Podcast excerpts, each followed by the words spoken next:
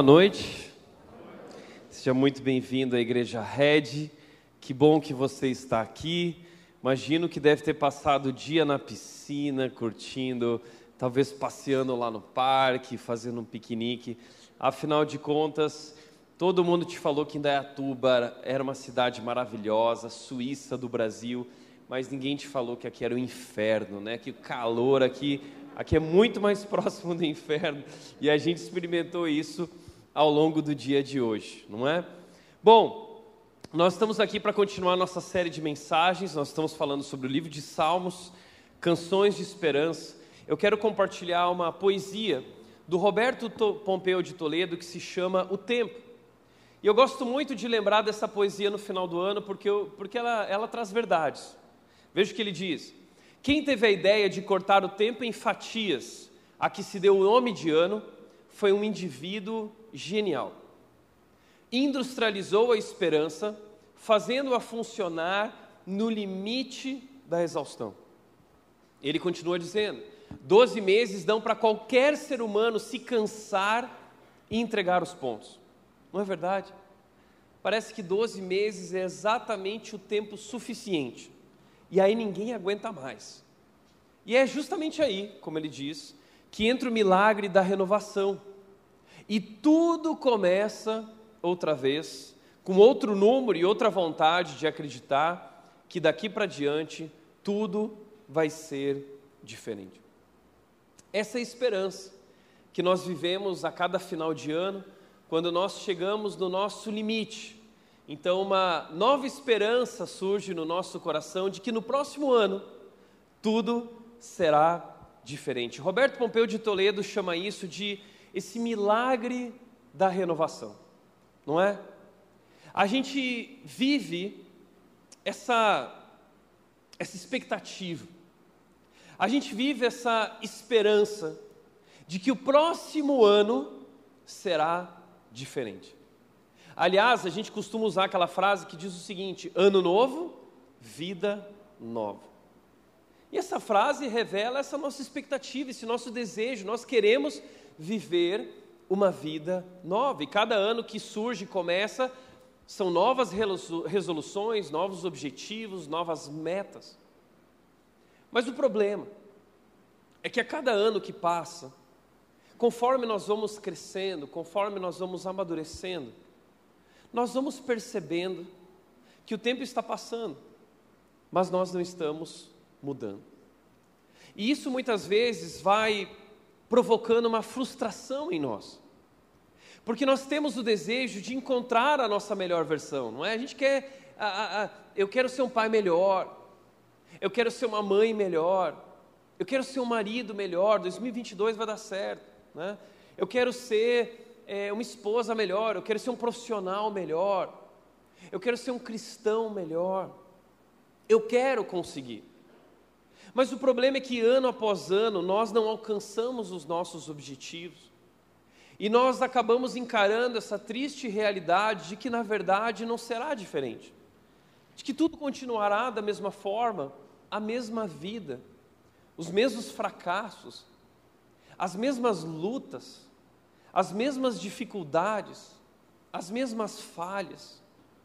E ao longo do tempo nós começamos a carregar esse peso, esse peso do eu não consigo, esse peso do nunca será diferente, esse peso do não tem mais jeito para mim. E talvez hoje você está aqui assim, você não vive mais essa esperança boba, essa ilusão da virada do calendário. Você sabe, o calendário não muda nada, não é capaz de mudar nada na minha vida, eu já não tenho mais jeito. Mas hoje eu quero injetar esperança no teu coração e eu quero dizer uma coisa para você. Há jeito para você. Há como viver uma nova vida. Sim, é possível você viver uma vida completamente nova, uma vida diferente. E talvez você pergunta, Tiago, como? Qual é o segredo? E hoje eu quero compartilhar esse segredo da renovação, esse segredo para a nossa transformação de vida. E aliás, esse segredo ele é tão importante, ele é tão potente, que ele é capaz de zerar o nosso passado. É capaz de apagar as manchas do nosso histórico. E nos permite viver uma vida completamente nova. Então, deixa eu te fazer uma pergunta. Eu quero te convidar a pensar numa coisa. Existe na sua vida algum grande arrependimento? Talvez no ano de 2021 ou nos outros anos. Existe algum grande arrependimento, uma falha, um erro que você cometeu? E isso te envergonha. E isso muitas vezes te vem à memória e te impede de descansar. Isso é um peso, você não dorme, você lembra disso. Ou você é lembrado por alguém constantemente a respeito disso, e você diz o seguinte: ah, se arrependimento matasse, como eu gostaria de poder apagar essa situação da minha história. Pois hoje eu quero te dizer que eu vou compartilhar com você uma história, alguém que viveu uma história que o envergonha, cometeu um grande erro, mas tudo isso foi apagado e ele foi capaz de viver uma renovação e eu e você também poderemos viver uma renovação. Quero te convidar a olhar para o Salmo capítulo 51. Uh, ah, você pode acompanhar comigo ou ligar a sua Bíblia aí. Nós vamos ler o Salmo 51, versículos 1 a 17, diz o seguinte: Salmo de Davi. Davi diz: Tem misericórdia de mim, ó Deus, por causa do teu amor, por causa da tua grande compaixão. Apaga as manchas de minha rebeldia, lava-me de toda a minha culpa, purifica-me do meu pecado. Pois reconheço minha rebeldia, meu pecado me persegue todo o tempo. Pequei contra ti, somente contra ti. Fiz o que é mal aos teus olhos. Por isso tens razão no que dizes, e é justo o teu julgamento contra mim. Pois sou pecador desde que nasci, sim, desde que minha mãe me concebeu, sou pecador. Tu, porém, desejas a verdade no íntimo e no coração me mostras a sabedoria. Purifica-me de minha impureza e ficarei limpo, lava-me e ficarei mais branco que a neve. Devolve-me a alegria e a felicidade. Tu me quebraste, agora permite que eu exulte outra vez.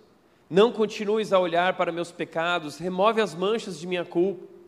Cria em mim, ó Deus, um coração puro, renova dentro de mim um espírito firme. Não me expulses de tua presença e não retires de mim o teu Santo Espírito. Restaura em mim a alegria de tua salvação e torna-me disposto a te obedecer. Então ensinarei teus caminhos aos rebeldes e eles voltarão a ti. Perdoa-me por ter derramado sangue, ó Deus, da minha salvação. Então com alegria anunciarei tua justiça. Abre meus lábios, Senhor, para que minha boca te louve. E ele termina dizendo: Tu não desejas sacrifícios, do contrário, eu os ofereceria. Também não queres holocaustos? O sacrifício que desejas é um espírito quebrantado. Não rejeitarás um coração humilde e arrependido. Bom, esse é um dos salmos mais emblemáticos que existem na Bíblia. O Salmo 51. O Salmo 51 ele é uma confissão de pecado, de um arrependimento, um grande arrependimento na vida de Davi. E não é nada fácil pregar dentro desse salmo, pois é um salmo muito pesado. Você deve ter percebido isso. E é pesado porque é a expressão desse sentimento de quando nós erramos, é, é a expressão dessa, desse peso que a culpa coloca sobre nós. Davi se sente culpado. E Davi mostra para nós nesses salmos alguns efeitos da culpa. O primeiro efeito da culpa na vida de Davi são pensamentos acusadores. No versículo 13 ele diz: O meu pecado me persegue o tempo todo. Esse erro que eu cometi o tempo todo está diante de mim. A minha mente fica latejando. O meu coração está vivendo essa confusão diante disso o tempo todo. Eu sou acusado por causa disso, pelo meu coração, acusado, acusação, eu não consigo dormir, é o dia inteiro sofrendo. Já passou por isso? Quando o tempo todo você tenta esquecer, você não quer lembrar, mas esse pensamento ele volta à sua mente provocando incomodação e perturbação. Além disso, outro efeito da culpa, a tristeza e o abatimento. Davi diz: Deus devolve-me a alegria e a felicidade, no versículo 8. Porque esse sentimento de culpa sobre ele drenou a sua alegria. E é isso, a culpa e o pecado drenam nossa energia, nossa alegria, nossa satisfação. E Davi ele entra num processo de adoecimento. O Salmo 32 é um salmo paralelo ao Salmo 51, onde Davi estende uh, essa ideia que ele começou no Salmo 51. E no Salmo 32, Davi diz: Enquanto calei os meus pecados, os meus ossos adoeceram. Davi ele compartilha essa luta que ele viveu, porque ele ocultou o pecado dele, não confessou, e ele foi adoecendo, adoecendo, até quase morrer. E é isso que o pecado e a culpa fazem na nossa vida, vão nos soterrando, vão nos esmagando, e vão nos destruindo e drenando toda a nossa alegria e a nossa energia. Além disso, outro efeito da culpa é o medo das consequências. Davi diz para Deus no Salmo, no versículo 11, ele diz: Não me expulses de tua presença, não retires de mim o teu Santo Espírito. Deus, o que ele está dizendo é: Não me rejeita, não me joga fora, Deus. Deus, eu quero continuar tendo esse relacionamento contigo. E quando ele fala sobre a questão do Espírito Santo, não retires o teu Santo Espírito, essa ideia da unção que Deus colocou sobre a vida de Davi, como rei de Israel. Ou seja, Deus, eu não quero deixar de ser o rei de Israel, eu não quero deixar de ser um ungido, eu não quero deixar de ser o escolhido por ti. Davi está com medo uh, das consequências por conta daquilo que ele fez. E talvez você hoje vive esse medo também. Você fez escolhas e você se tornou escravo das consequências. E você tem medo de perder seu casamento, você tem medo de perder sua família, você tem medo de que algo importante, algo que você ama, possa fugir de você. E você está vivendo debaixo desse controle da culpa, do medo. Pois bem, hoje olhando para esse salmo, eu quero te ajudar a vencer a culpa. Eu quero te ajudar a encontrar liberdade e renovação. Eu quero compartilhar com você três verdades que nos libertam e nos renova. Três verdades que esse salmo de Davi trazem à tona a respeito de nós. A primeira verdade que eu quero compartilhar é que não existem pessoas perfeitas. Primeira coisa que eu gostaria, você que está aqui hoje na rede, eu gostaria que você entendesse isso. Não existem pessoas perfeitas. Davi, ele diz no Salmo 51, 13 e 5: Reconheço minha rebeldia meu pecado me persegue todo o tempo. Pequei contra ti, somente contra ti, fiz o que é mal aos teus olhos, pois sou pecador desde que nasci, sim, desde que minha mãe me concebeu. Davi faz uma revelação chocante nesse salmo. Ele diz: Eu sou pecador. E não foi só um erro que eu cometi, não, na verdade, eu sou pecador desde que eu nasci. Davi está se reconhecendo como uma pessoa completamente imperfeita e mais do que imperfeita, perdida. E isso é assustador porque Davi é um homem de Deus. E aqui cabe muito bem uma frase que eu adoro do jornalista Milor Fernandes, quando ele diz: Quão admiráveis são as pessoas que não conhecemos bem. Porque todos nós admiramos pessoas, pessoas que a gente vê no Instagram, famosos que a gente vê por aí, pessoas populares, a gente olha para a vida deles e a gente diz: Uau, que vida, que homem, que mulher, que família, que casamento. Mas essa é uma ilusão da nossa mente do nosso coração. Porque a Bíblia traz à tona uma verdade sobre nós seres humanos. A Bíblia mostra que nós somos pecadores. E o pecado nivela toda a humanidade. Todos nós somos pecadores. A Bíblia diz que não existe uma pessoa que seja boa e uma pessoa que seja ruim. A Bíblia diz que diante de Deus todos são ruins, ou seja, ninguém presta. Então você que está aqui hoje na rede, e você achou que você ia chegar aqui numa igreja de pessoas perfeitas, você ouviu falar. Deixa eu te dizer uma coisa: nós somos uma igreja de pessoas imperfeitas. E, e reconhecer isso é, é tão difícil, porque quando eu conheci a história de Davi, eu descobri que na verdade Davi é, era o homem segundo o coração de Deus. Teve um momento da história em que Davi virou, Deus virou para as pessoas e disse o seguinte: ele colocou o dedo em Davi e falou para Jessé, para Samuel, para todo mundo disse o seguinte: ó, tá vendo Davi? Davi, se eu fosse escolher alguém, Davi é um homem segundo o meu coração. Davi foi escolhido por Deus para ser esse modelo, essa referência para nós, de alguém que tem o coração como Deus deseja, alguém que é como alguém como Deus sonhou. Esse é Davi. Então Davi é um grande homem de Deus.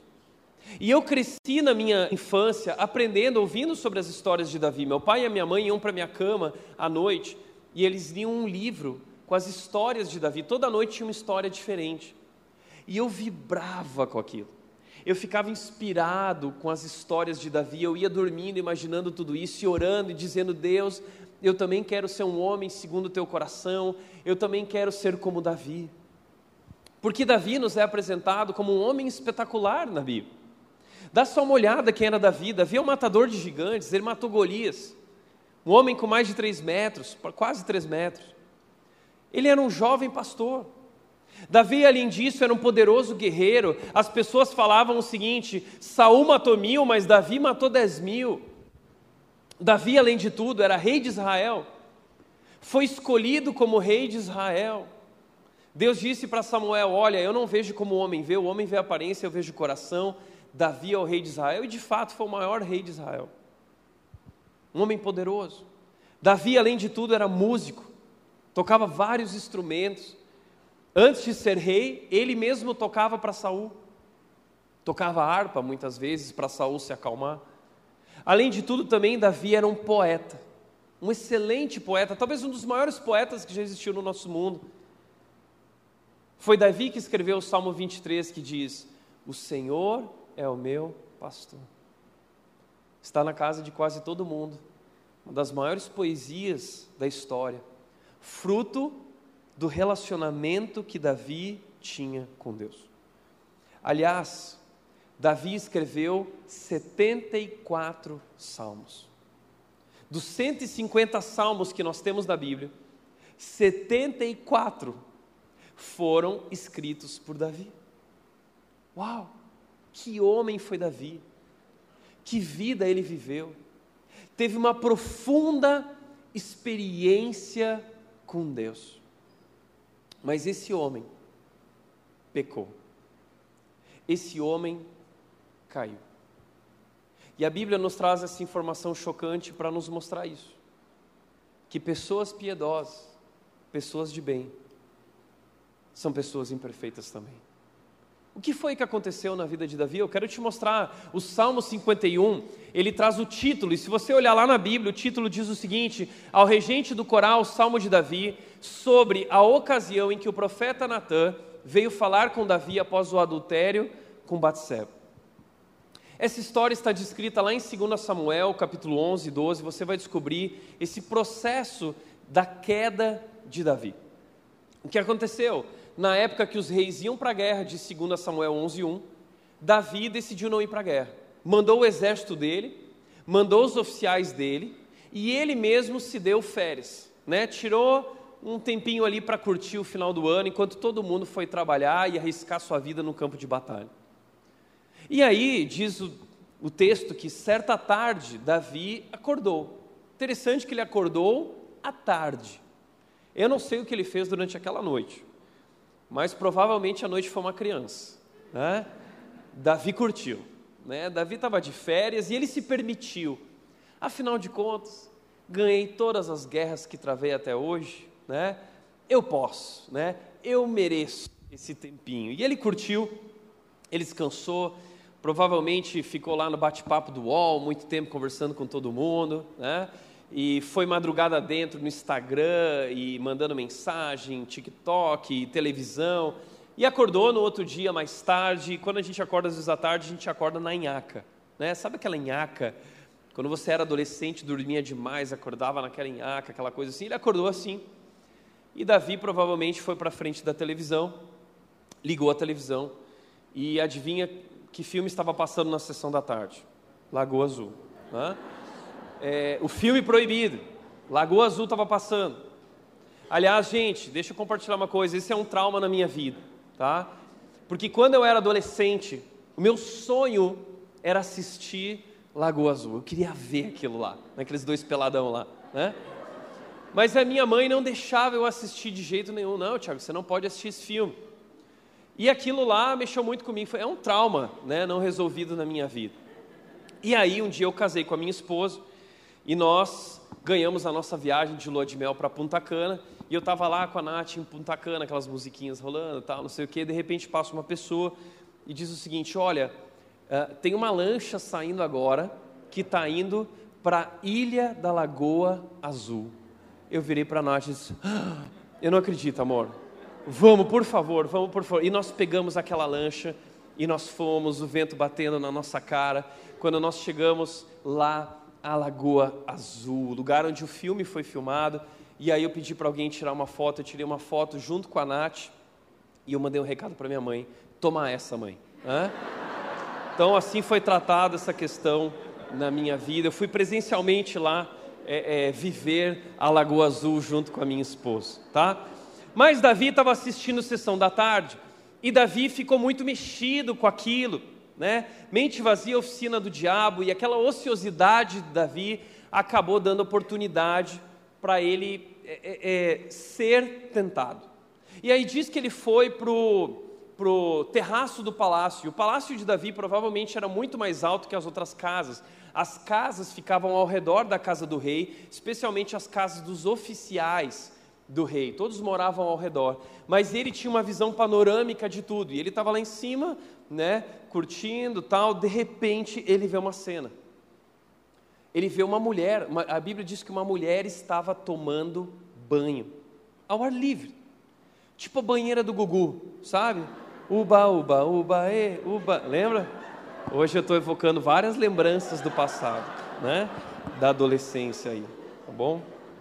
Davi estava lá, assistindo aquela cena, e de repente é, aquilo mexe muito com ele. E aí ele vira para o oficial dele e ele diz o seguinte: Olha, será que você pode trazer essa mulher aqui? Eu quero, eu quero, eu quero ter essa mulher aqui agora. E aí um oficial vira para Davi e diz: Não, Davi, essa mulher é esposa de Urias. Urias é um dos teus oficiais, ela é esposa dele. Mas Davi, pela tentação, ele é arrebatado do seu senso, ele é arrebatado de sua razão, e ele se deixa levar por esse sentimento que muitas vezes a gente se deixa levar. Agora eu vou provocar mais uma emoção na sua vida aí, você que é mais velho. Lembra da música dos menudos? Não se reprima, não se reprima. Né? Davi não se reprime, ah, mas é meu desejo, e ele manda trazer Batseba. Batseba vem, Davi começa a mostrar o palácio dele, essa é a cabeça do leão que eu matei, do, do gigante Golias que eu matei, e começa a seduzir a mulher e se deita com ela. Davi adulterou com Batseba, a esposa de seu oficial e seu amigo fiel Urias. Agora, Davi está tudo bem, até que de repente chega uma mensagem para ele. Chega uma mensagem no WhatsApp dele de Batseba, dizendo o seguinte: Estou grávida. E aí a casa caiu. O interessante é que a tentação, ela é sempre tão atraente, tão gostosa, ela é uma aventura, até o momento em que o pecado é concebido e ali nós percebemos o que nós fizemos. E ali nós questionamos como nós fizemos isso. E nesse momento, então, a gente entende que todo, todo pecado vem embalado com uma consequência. E a consequência é essa. E tem um problema com isso. Porque Deuteronômio 22, 22 dizia que se um homem fosse descoberto um adultério entre um homem e uma mulher, eles deveriam ser mortos, o homem e a mulher. E Davi, como rei de Israel, é um dos legisladores da lei, é um dos executores da lei, inclusive ele era consultado muitas vezes diante de casos que aconteciam ao seu redor, e Davi sabia que se fosse descoberto, ela teria que morrer e ele teria que morrer, esse era o preço. Então Davi entra em desespero. E aí o que Davi faz? Davi tenta controlar as consequências. Davi tenta dar o jeitinho. E muitas vezes o jeitinho é uma mentira. Começa com uma mentirinha, mas essa mentirinha vai criando uma teia que vai chamando um abismo, um abismo leva a outro abismo. Como disse Walter Scott, ele disse: ó, que tem emaranhada tecemos quando decidimos engendrar mentiras. E Davi tenta esconder, ele tenta ocultar, ele tenta tapar a, a, a, o buraco, ele tenta varrer a sujeira para baixo do tapete para ninguém perceber. E a ideia dele é a seguinte: manda trazer Urias. E eles trazem Urias lá do, da guerra até o palácio. Quando Urias chega, Davi diz: Urias, como está lá a guerra? Ah, a guerra com os Amonitas está muito difícil. Estamos lá arriscando a nossa vida, Davi, por você. Nossa, Urias, muito obrigado. Então, desfrute de um banquete aqui e, por favor, depois vá para sua casa, dormir na sua cama confortável e curtir a sua esposa. E aí, Urias come, mas Urias acaba não indo para casa. Urias dorme no espaço reservado para os soldados e oficiais dentro do palácio de Davi, e a notícia chega para Davi de que Urias não foi. E aí Davi fica preocupado, e agora o que eu vou fazer? Então eu vou, vou além. Davi chama Urias de novo, dá mais banquete para Urias, mas agora com muita bebida, e ele começa a embebedar Urias, para Urias ficar bêbado e perder o senso, perder a razão, ir para casa e curtir a esposa dele, ter uma noite com a esposa, para dizer que o filho é dele. Mas Urias, mesmo bêbado, ele se volta para Davi e diz: Davi, eu não posso ir para casa, porque meus colegas, meus compatriotas, estão arriscando a vida lá, eles estão dormindo fora de suas tendas, vivendo debaixo do ataque inimigo, vivendo debaixo do perigo. Como posso eu usufruir de uma noite dessas? Eu não posso. Então, Urias é alguém extremamente fiel e honesto. Então, Davi tem uma outra ideia. Ele vai além. Então, faz o seguinte, Urias: volta para lá e eu vou te dar uma carta. E Davi escreve uma carta para o oficial Joabe dizendo o seguinte: Joabe, coloca Urias na frente da batalha. E quando os amonitas vierem atacar, tira todo o exército e deixa Urias sozinho. Olha o que Davi fez. É um, é uma, é uma, é um, é um atentado contra Urias, ele, é, é, é uma condenação. E Urias leva a sua própria condenação, ele não lê porque ele é fiel, ele não abre a carta, ele leva para Joabe, quando Joabe lê, ele olha e diz: Bom, Urias foi condenado por Davi. E eles mandam fazer Óbvio, Urias morreu, a notícia chega para Davi que Urias está morto. Então agora, nós temos aqui não apenas esse homem de coisas tão incríveis que viveu e fez, mas um homem que é adúltero, um homem que é assassino, um homem que é mentiroso e um homem que é traidor. Esse é Davi. Esse é o lado B da vida de Davi. Talvez não o lado B, mas esse é quem Davi realmente é. Mas ele tenta esconder. E durante um ano está tudo bem, ou aparentemente tudo bem, porque o pecado faz isso com a gente, o pecado nos cega, e o pecado nos aliena da realidade. E nós vamos adoecendo sem perceber, vamos nos tornando alienados de Deus, alienados das pessoas ao nosso redor, vivendo esse engana que eu gosto. Até que o profeta Natan, ele chega, depois de um ano, e ele diz: Davi, preciso bater um papo com você. Ah, é? Vamos lá. Davi, eu tenho uma situação aqui que é a seguinte: existia um homem rico e um homem pobre. O homem rico tinha muitas ovelhas e gado. O homem pobre não tinha nada. Com muito esforço, ele conseguiu comprar um uma cordeirinha. E essa cordeirinha era a vida dele. Ele cuidava tão bem dela, botava ela para dormir, levava para as refeições junto com ele. Ele amava aquela cordeirinha. E aí um dia um homem rico recebeu um visitante e foi lá, buscou a cordeirinha do vizinho pobre, matou ela para eles comerem. Que coisa grave, não é, Davi? E aí Davi, Davi, 2 Samuel 12, diz o seguinte para Natan: Natan, isso é ridículo. E aí Natan diz: Davi, o que, que nós devemos fazer com esse homem? Davi diz: Nós precisamos matá-lo. Mate esse homem e mande ele restituir quatro vezes. Está vendo? Como o pecado nos aliena? Muitas vezes nós vemos o pecado de outras pessoas, o erro, outras histórias, e a gente está lá apontando o dedo. E geralmente, geralmente, pessoas que são rápidas para apontar o dedo são pessoas que estão escondendo algo. E aí Natan vira para Davi e diz assim: Davi, esse homem é você. É você, Davi. Na mesma hora, Davi é retomado de sua consciência e ele cai em si, e ele se quebranta, e ele escreve o Salmo 51. O Salmo 51 é a confissão de Davi, logo depois que ele recebeu o dedo na cara de Natã, essa confrontação do seu pecado. Por isso, é, isso, não, isso foi um processo na vida de Davi, tá? Isso não aconteceu de repente. Sabe como foi que isso aconteceu? 2 Samuel 5, 12, 13 mostra, fala o seguinte: E Davi compreendeu que o Senhor o havia confirmado como rei sobre Israel e exaltado seu reino por causa de seu povo. Ou seja, sabe o que levou Davi a essa queda? Foi o sucesso. Enquanto Davi vivia no deserto, ele estava tão bem com Deus, mas Davi não se perdeu no deserto, Davi se perdeu no palácio.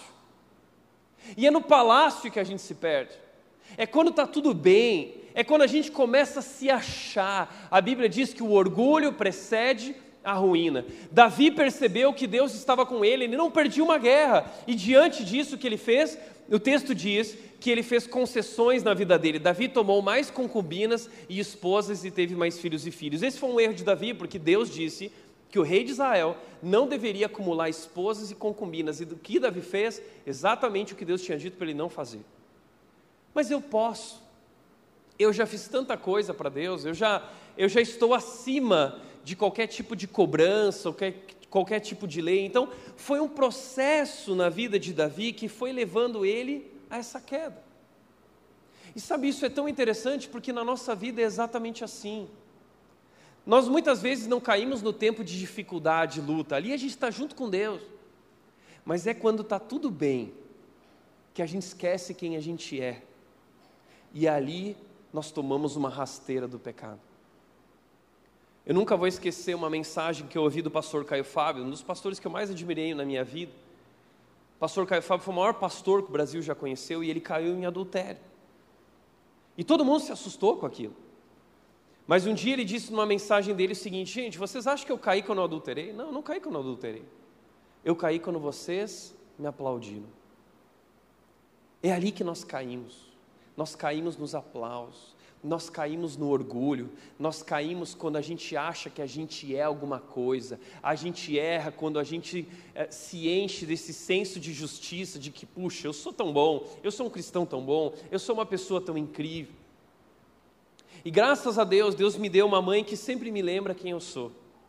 Porque muitas vezes, terminando o culto da rede, domingo à noite ou segunda-feira, eu ligava para minha mãe e dizia: Mãe, você não acredita o que está acontecendo aqui. Deus está fazendo grandes coisas, tantas pessoas, tantos batismos, tudo isso é tão incrível. Minha mãe sempre repetia, e até hoje, a mesma frase todas as semanas. Ela dizia, citando o versículo: Quem pensa que está de pé, cuide para que não caia. Quem pensa que está de pé, cuide para que não caia. Sabe o que significa? Significa que dentro de mim e de você está o poder de estragar a nossa vida. Eu sei, você ouviu por aí no coach, os coaches falaram que o poder para mudar a sua vida está dentro de você. É mentira. Eles mentiram. Só existe um poder dentro da sua vida. E o poder que existe dentro da sua vida é o poder de estragar a sua vida. E essa é a informação que a Bíblia está nos trazendo. A Bíblia está nos trazendo a informação de que pessoas de bem, pessoas piedosas, cometem atrocidades. E por que pessoas que são homens de Deus e mulheres de Deus são capazes de cometer atrocidades? Sabe por quê? Porque existem forças dentro de nós, que vêm desde os nossos antepassados, desde Adão. Forças que habitam o nosso coração, que se não forem controladas, despertam monstros. Existe um monstro dentro de cada um de nós. E se nós dermos vazão, e se nós não reprimirmos, e se nós não controlarmos, E se nós não vivermos debaixo do controle do Espírito Santo de Deus, os monstros irão reinar. E você vai descobrir do que você é capaz. Nós somos capazes, assim como Davi, das maiores atrocidades. Por isso, como disse Agostinho, a queda de Davi deveria pôr em guarda todos os que não caíram. Todos nós temos que ficar em guarda diante desse pecado de Davi, porque nós também podemos cair. E mais do que isso, e salvar do desespero todos os que caíram. Salvar do desespero por quê? Porque o pecado não é a última palavra em nossas vidas. A graça de Deus é maior que qualquer pecado, e a graça de Deus é maior que o pecado de Davi. A Bíblia diz que onde abundou o pecado, superabundou a graça. E é por isso que, se nós queremos encontrar essa graça que restaura, nós precisamos fazer o que Davi fez. O que Davi fez para lidar com a culpa? A primeira coisa que Davi fez para lidar com a culpa foi reconhecer a sua culpa, reconhecer o problema e a profundidade do seu problema. Ele reconhece quem ele é, ele se reconhece como pecador, e é isso que é arrependimento. Arrependimento é reconhecer o pecado como ele é, é ver o pecado, enxergar o pecado como ele é, e assumir a responsabilidade pelo nosso pecado. Assumir a responsabilidade. Porque a gente, muitas vezes, quando é confrontado, a gente se esquiva a gente é, terceiriza a responsabilidade. ah, não, a culpa é dela, a culpa é dele, a mulher que tu me deste. Davi podia ter virado para Natan e falado assim: Natan, que tipo de mulher que toma banho durante o dia de frente para o palácio? Ela não era uma piriguete, né? Davi podia ter dito o seguinte: ah, Natan, você sabe a pressão que é ser rei? É muita pressão. Ou ele podia ter dito para Natan: Natan, tecnicamente eu não matei Urias, foram os Amonitas. Está vendo? Nós somos tão rápidos para encontrar desculpas para os nossos erros. Ah, eu errei, mas. Nós sempre temos um mas. Eu errei, mas você. Eu errei, mas ela. Eu errei, mas ele. Não, peraí. Pessoas transformadas por Deus são pessoas que não têm más. É eu errei, eu pequei. Veja o que ele diz: Eu fiz o que o Senhor reprova, pequei contra ti, somente contra ti. O pecado é uma ofensa contra o Deus Criador. E Davi reconhece, ele diz: Eu reconheço. Ele diz: Eu reconheço a minha rebeldia, eu reconheço o meu pecado e eu reconheço que sou pecador desde que nasci. Ele usa três palavras no hebraico para descrever o pecado dele, e ele vai trazendo uma compreensão maior do pecado. Ele vai dizendo: Eu transgredi visualmente, eu pequei porque eu errei o alvo nas minhas intenções da minha vida, mas tudo isso é reflexo de um problema maior. A palavra aqui no hebraico é iniquidade, é o mal interior. Davi está dizendo o seguinte: o problema na minha vida, Deus, não foi o adultério. O problema da minha vida não foi o assassinato. O problema da minha vida, Deus, não é a mentira. Na verdade, o adultério, a mentira o assassinato são apenas sintomas de um problema maior e mais profundo. A verdade, Deus, é que eu sou mal. Eu sou mal. E se o Senhor soubesse tudo que tem dentro de Deus, sabe? O Senhor veria tamanha maldade. Nós somos pecadores desde que nascemos. Gente, você sabia disso? Muitas vezes eu estou olhando para a Mel, e eu já disse isso aqui: a Mel é tão linda. Mas a Mel é pecadora. A Mel nasceu pecadora. As crianças não nascem neutras, as crianças nascem mas o pecado habita dentro de nós desde o momento em que Adão tomou aquela decisão, e é por isso que nós cometemos essas atrocidades, é por isso que o mundo está desse jeito. Não é o mundo que contaminou o homem, é o homem que contaminou o mundo. Mateus 7, 23 e 24 diz: Pois é do interior do coração do homem que vem a maldade, o ódio e toda a violência que existe no mundo, é do interior do nosso coração, é o nosso coração que está estragado. Davi reconhece isso: Deus, o meu coração está podre, Deus, o meu coração está está estragado. Eu sou pecador. E se nós queremos encontrar renovo, se nós queremos viver o novo, nós precisamos reconhecer isso, isso é arrependimento. E é isso que Deus espera de você. Deus não está esperando de você perfeição. Deus está esperando de você esse reconhecimento, de dizer: eu pequei, eu não consigo e eu estou perdido. E é aí que Davi nos ensina a segunda verdade, de que todas as pessoas precisam da graça de Deus. E aí ele diz: tem misericórdia de mim, ó Deus, por causa do teu amor, por causa da tua grande compaixão, apaga as manchas da minha rebeldia. Davi diz o seguinte: Deus, para mim não tem mais jeito, eu preciso da tua graça. Eu não mereço, não é por causa de mim, não há nada que eu possa fazer, Deus, para te oferecer, para te agradar, ou para te fazer é, é, apagar isso da minha vida, não há nenhuma bondade que eu possa fazer que contraponha a gravidade do meu pecado e das minhas falhas, não há nada, Deus.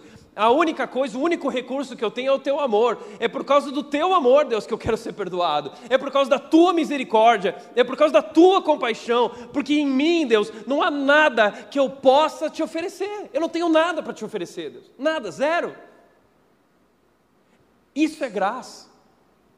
Graça é entender que eu não tenho nada para oferecer a Deus, mas Deus ofereceu tudo a mim em Cristo Jesus. Por quê? Porque Ele é um Deus cheio de misericórdia, porque Ele é um Deus cheio de amor, porque Ele é um Deus cheio de compaixão.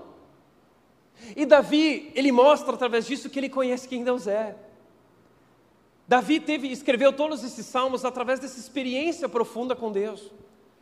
E Davi, no Salmo 23, versículo 6, ele diz: Sei que tua bondade e fidelidade me seguirão, ou correrão atrás de mim, a ideia no hebraico, correrão atrás de mim todos os dias da minha vida. Ele sabe que o Deus dele é um Deus de amor, um Deus que ama, um Deus que perdoa, e ele sabe disso porque ele conhece esse Deus também através da história desse Deus, através da palavra de Deus. Davi, nesse salmo, está citando um outro texto da Bíblia.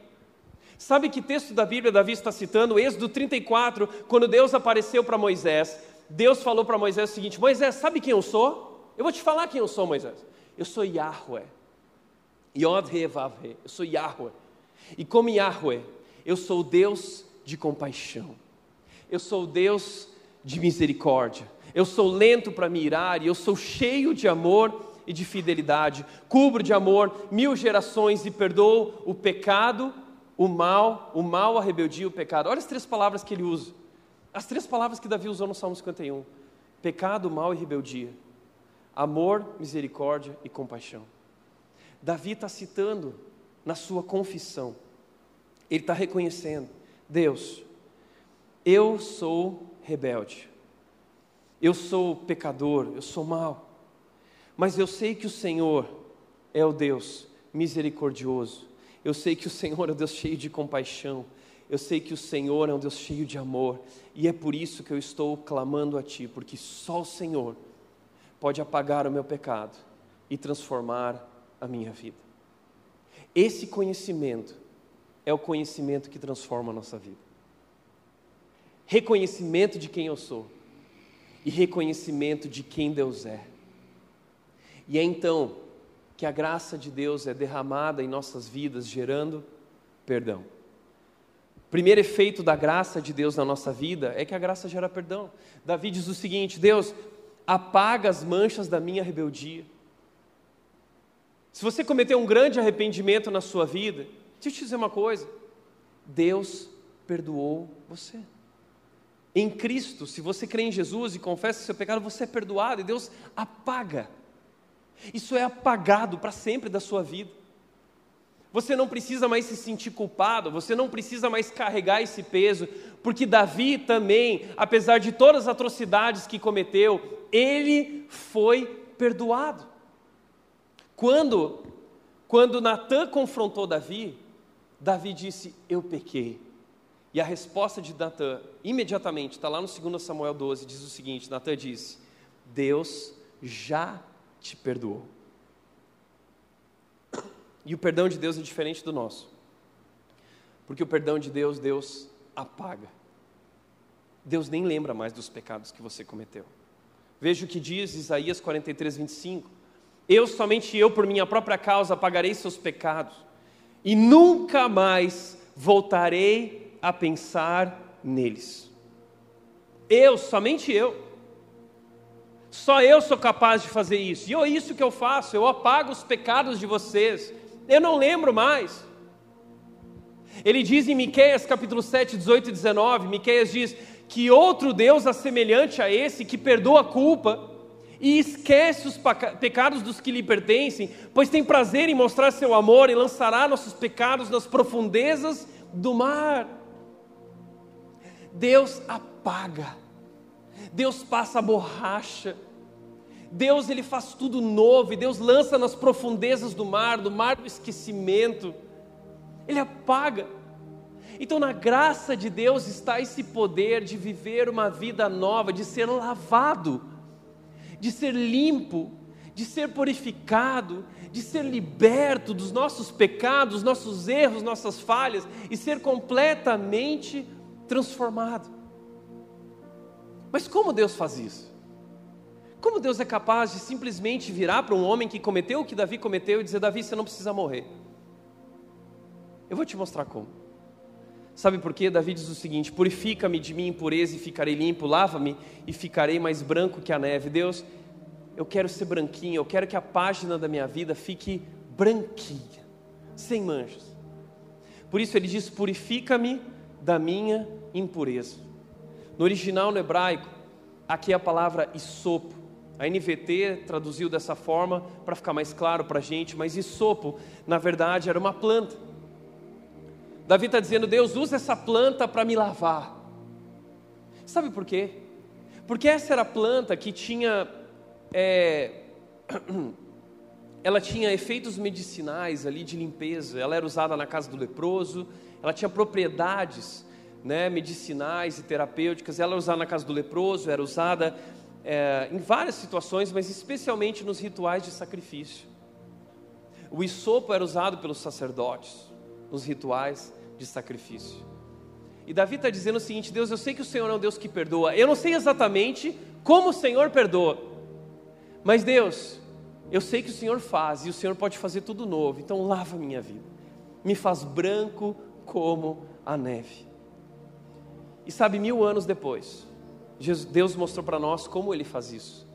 O sopo de Deus, na verdade, é o sangue de Jesus. Efésios 1,7 diz: Ele é tão rico em graça que comprou nossa liberdade com o sangue de seu filho e perdoou os nossos pecados. É por isso que Davi não precisa morrer pelo adultério que cometeu, porque Cristo vai morrer no lugar dele. Cristo vai pagar o preço. Cristo vai levar sobre si o adultério, Cristo vai levar sobre si o assassinato, a mentira. Jesus vai levar toda a culpa. E você vai receber o perdão. É isso que é graça. Deus tratou Cristo como nós merecíamos ser tratados como pecadores, a fim de que pudesse nos tratar como Cristo merecia ser tratado. Deus não te trata como adúltero, Deus não te trata como um assassino, Deus não te trata como mentiroso, como pecador. Deus te trata como filho, porque Ele matou Cristo no seu lugar. Jesus Cristo levou nossos pecados sobre si, Isaías 53 diz.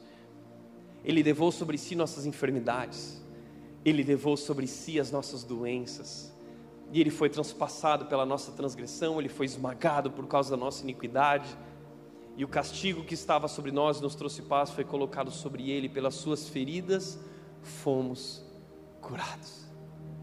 Pelas suas feridas fomos curados. Uau! Onde abundou o pecado, superabundou a graça. Que Deus! Esse é o poder que pode nos transformar, que pode nos renovar. E essa graça não somente gera perdão, mas ela gera transformação. Davi diz: Cria em mim, ó Deus, um coração puro, renova dentro de mim um espírito firme. Deus faz um novo coração. Deus me dá um espírito novo. E a palavra que Davi usa aqui, cria, é a palavra bará, lá no hebraico, no original, em Gênesis 1, Deus diz: criou Deus os céus e a terra, ele usa a palavra bará. E Davi está recordando esse poder do Deus Criador, e está dizendo: Deus, faz de novo, Deus faz em mim uma nova história, Deus transforma a minha vida, Deus gera de novo, faz eu nascer de novo, faz esse milagre da nova criação na minha vida. Davi quer viver uma vida nova e sim, há poder para uma vida nova em Cristo Jesus. 2 Coríntios 5,17 diz: Se alguém está em Cristo, é uma nova pessoa, uma nova criação. As coisas antigas passaram, eis que tudo se fez novo. Então a esperança para viver o novo não está no calendário, a esperança para viver o novo está no Calvário, está em Cristo Jesus. Ele é a nossa esperança, Ele é a garantia de uma vida nova e uma vida eterna. Davi disse no Salmo 16, 11: Tu me mostras o caminho que conduz à vida, na tua presença eu encontrei a alegria completa, a vida plena, uma vida abundante. Davi diz no Salmo 23: O meu cálice transborda. O meu cálice transborda. Isso é graça, graça sendo derramada, essa graça está disponível. Desfrute dessa graça. Deus ama você e Ele provou o seu amor naquela cruz, fazendo com que Cristo morresse no seu lugar e levasse os seus pecados sobre Ele. É por isso que eu sou cristão, porque Deus fez por mim o que eu não poderia fazer. Que Deus é esse? Por isso, cristãos não são pessoas perfeitas, cristãos são pessoas perdoadas. E diante dessa verdade, a última verdade que eu e você precisamos carregar no nosso coração é essa: uma vida que agrada a Deus é marcada pelo quebrantamento. Davi diz: Tu não desejas sacrifícios, do contrário, eu os ofereceria. Também não queres holocaustos. Deus não quer. O que, que Deus quer em troca? A gente gosta de pagar. A gente fica incomodado, como assim, de graça? Não, Deus, o que, o que eu posso fazer? O que eu posso te oferecer? Davi entendeu que todo o seu esforço, qualquer coisa que ele possa fazer, não é nada diante de Deus. Não há nenhum sacrifício, não há nenhum holocausto, não há nada que eu possa fazer com a minha vida, que eu possa merecer o favor de Deus, não há nada, é por isso que é graça. Então entenda uma coisa nesse final de ano: você não precisa agradar a Deus ou fazer qualquer coisa para chamar a atenção de Deus. Porque os não crentes, não cristãos que não conhecem a Deus, eles vão vestir roupa amarela, vão comer lentilha, vão pular sete ondinhas, eles têm várias mandingas lá para né, ah, que a vida vire uma vida nova e tudo dê certo. Mas nós crentes também temos nossas mandingas, nós temos nossa macumba gospel, né? E aí chega final do ano, sabe o que é a nossa macumba gospel? A gente tenta fazer um holocausto para Deus, o culto de adoração, 12 horas de adoração para 12 horas, para 12 meses de bênção. Ah, não, porque como um pastor, alguém falou que o meu, o meu ex-pastor virou para mim e disse o seguinte: a maneira como você passar a virada do ano é a maneira como você vai viver o resto do ano. E aí o crente está lá com medo, fazendo um sacrifício de joelho dobrado. Oh Deus, oh. Deus não quer nada disso. Não há nada que você possa fazer para chamar a atenção de Deus. Não há nada que você possa fazer para ser mais amado por Deus ou menos amado por Deus. Deus não te ama por causa do que você é ou por causa do que você fez. Ele te ama através de Cristo Jesus, porque Cristo Jesus cumpriu com seu sangue a sua vergonha. Ele colocou novas vestes em nossas vidas. Então Deus agora nos convida para a festa através de Cristo Jesus. Esse é o sacrifício, e não há nada que eu e você possamos fazer, apenas reconhecer e agradecer e viver uma vida de quebrantamento. O sacrifício que desejas é um espírito quebrantado, não rejeitarás um coração humilde e arrependido. Sabe qual é a única coisa que Deus espera de nós? Deus não quer perfeição, Deus não quer um novo comportamento perfeito, Deus espera quebrantamento, santidade não é sobre comportamento. Santidade é sobre quebrantamento. É sobre reconhecer diariamente que nós não conseguimos, não somos capazes, somos pecadores, mas que Deus colocou o seu Espírito em nossa vida, e que o Espírito é o poder de Deus em nós atuando contra a nossa carne, e se nós vivemos no Espírito, não há espaço para a carne. Então em 2022 a nossa decisão precisa ser uma só: viver na dependência desse Deus, viver em um coração contrito, viver em quebrantamento, buscar esse Espírito de Deus, se encher do Espírito de Deus, para que nós possamos vencer esses demônios, vencer esses monstros, essas feras dentro de nós, para que nós não possamos dar espaço para a nossa carne, mas que nós possamos viver de acordo com o Espírito de Deus. Essa é a única forma de nós vivermos o novo. E é chegar dia 1 de janeiro ao invés de você consagrar, ó oh, Deus, eu te consagro 2022. Se você quer viver um ano consagrado, um ano dedicado a Deus, uma vida que agrada a Deus, você vai ter que acordar dia 1 de janeiro. Você vai dobrar os joelhos, você vai dizer: Deus, eu reconheço que sou pecador e eu preciso da tua graça, que a tua graça me conduza, que o teu espírito controle a minha vida no dia de hoje. Dia 2 de janeiro, você vai ter que acordar, vai ter que dobrar teu joelho, vai dizer: Deus, eu preciso de Ti. Que a Tua graça esteja sobre a minha vida. Eu preciso depender do Teu Espírito no meu trabalho, na minha família, no meu casamento. Eu preciso de Ti. No dia 13 de janeiro, você vai ter que chegar e dobrar o joelho, vai ter que dizer: Deus, eu dependo completamente de Ti. E assim, a cada dia do ano de 2022 e cada dia do resto das nossas vidas. Quebrantamento. É só o que Deus espera. E é por isso que Davi é um homem segundo o coração de Deus. Não porque ele não peca, mas porque ele chora quando peca. Ele é alguém arrependido, quebrantado, que reconhece que não merece, mas reconhece o tamanho da graça de Deus. Por isso, para refletir e praticar, em primeiro lugar, existe algum pecado oculto em sua vida que precisa ser confessado e abandonado? Provérbios 28, 13 diz: Aquele que oculta o seu pecado não prospera mas aquele que o confessa e o abandona encontra misericórdia. 1 João 1,9 diz: Se confessarem os seus pecados, Deus é fiel e justo para lhes perdoar.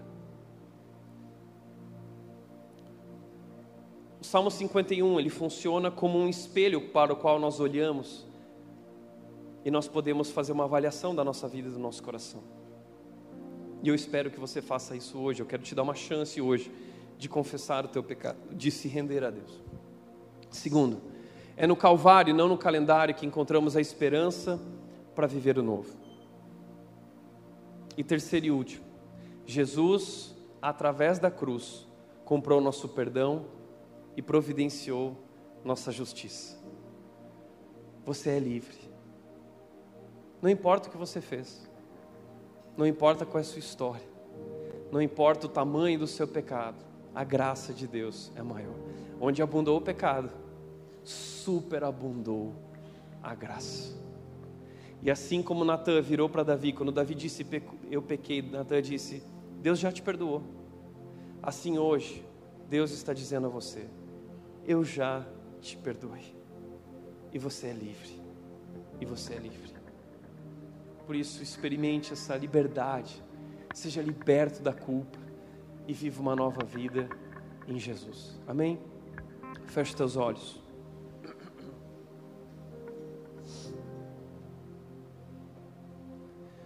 Hoje eu quero fazer um apelo diferente. Eu quero fazer um apelo aos arrependidos, aos pecadores, especialmente você que tem um pecado a confessar, um pecado oculto. Eu quero te convidar a ficar de pé. As pessoas estão de olhos fechados, esse é um momento seu. Mas eu quero orar pela sua vida. Eu quero te dar a chance de confessar e encontrar esse alívio que vem com a confissão e com o perdão. Quero te convidar a ficar de pé agora. Eu quero orar pela sua vida. Fica de pé onde você está. Você tem algum pecado que você gostaria de confessar? Tempo de consagração e dedicação a Deus.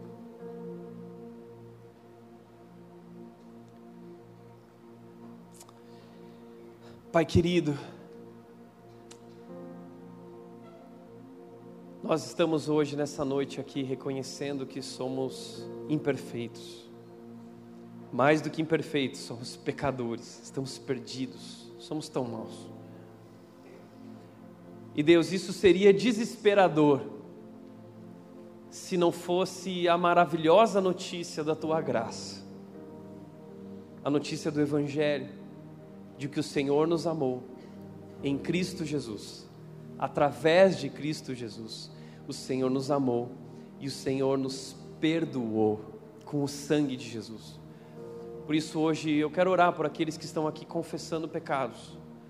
Que o Senhor os perdoe, que o Senhor os liberte, que o Senhor os livre, que o Senhor traga transformação para viver o novo nós nos rendemos a Ti, ó Deus, nos rendemos a Jesus Cristo, o autor e consumador da nossa fé, e é nesse, no Senhor Jesus que depositamos toda a nossa fé, porque sabemos que é em Cristo que está o poder, que pode transformar nossas vidas e fazer tudo novo.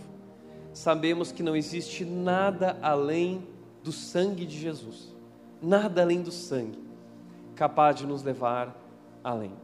Por isso nos rendemos ao sangue de Jesus, à cruz de Jesus. Nos rendemos ao teu amor em nome de Jesus. Amém. Amém.